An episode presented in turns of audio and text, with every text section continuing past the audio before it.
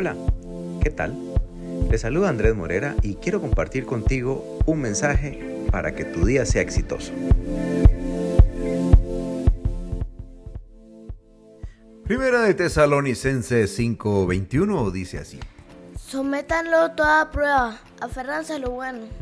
En este versículo, Pablo aconsejó a los hermanos de Tesalónica a que estuvieran atentos a las escrituras sobre las profecías que se declaraban en medio de ellos.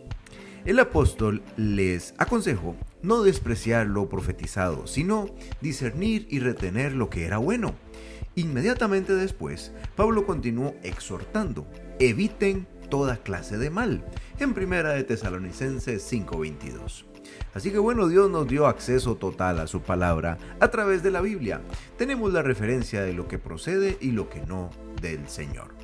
El discernimiento se activa en nosotros cuando tenemos contacto diario con la palabra. Cuando nos alejamos de Dios, nos hacemos vulnerables.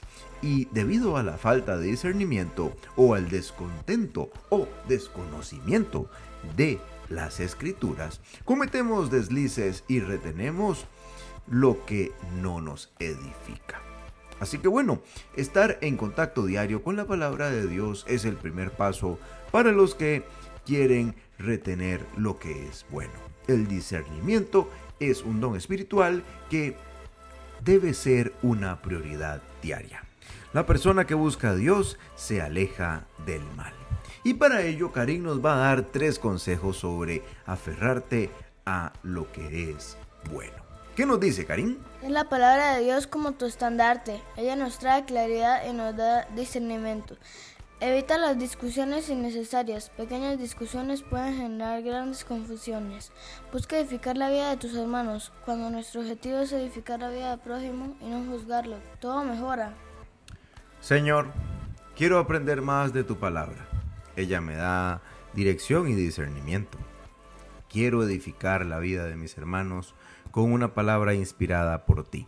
En tu santo nombre. Amén. Bueno, Karim, ¿cómo se llama el tema de hoy? Aférrate a lo bueno. Aférrate a lo bueno. Le damos gracias a su Biblia como siempre y te invitamos a compartirlo, no sin antes desearte un excelente día y decirte que nos escuchamos en el futuro. Y... ¡Chao! ¡Chao, chao!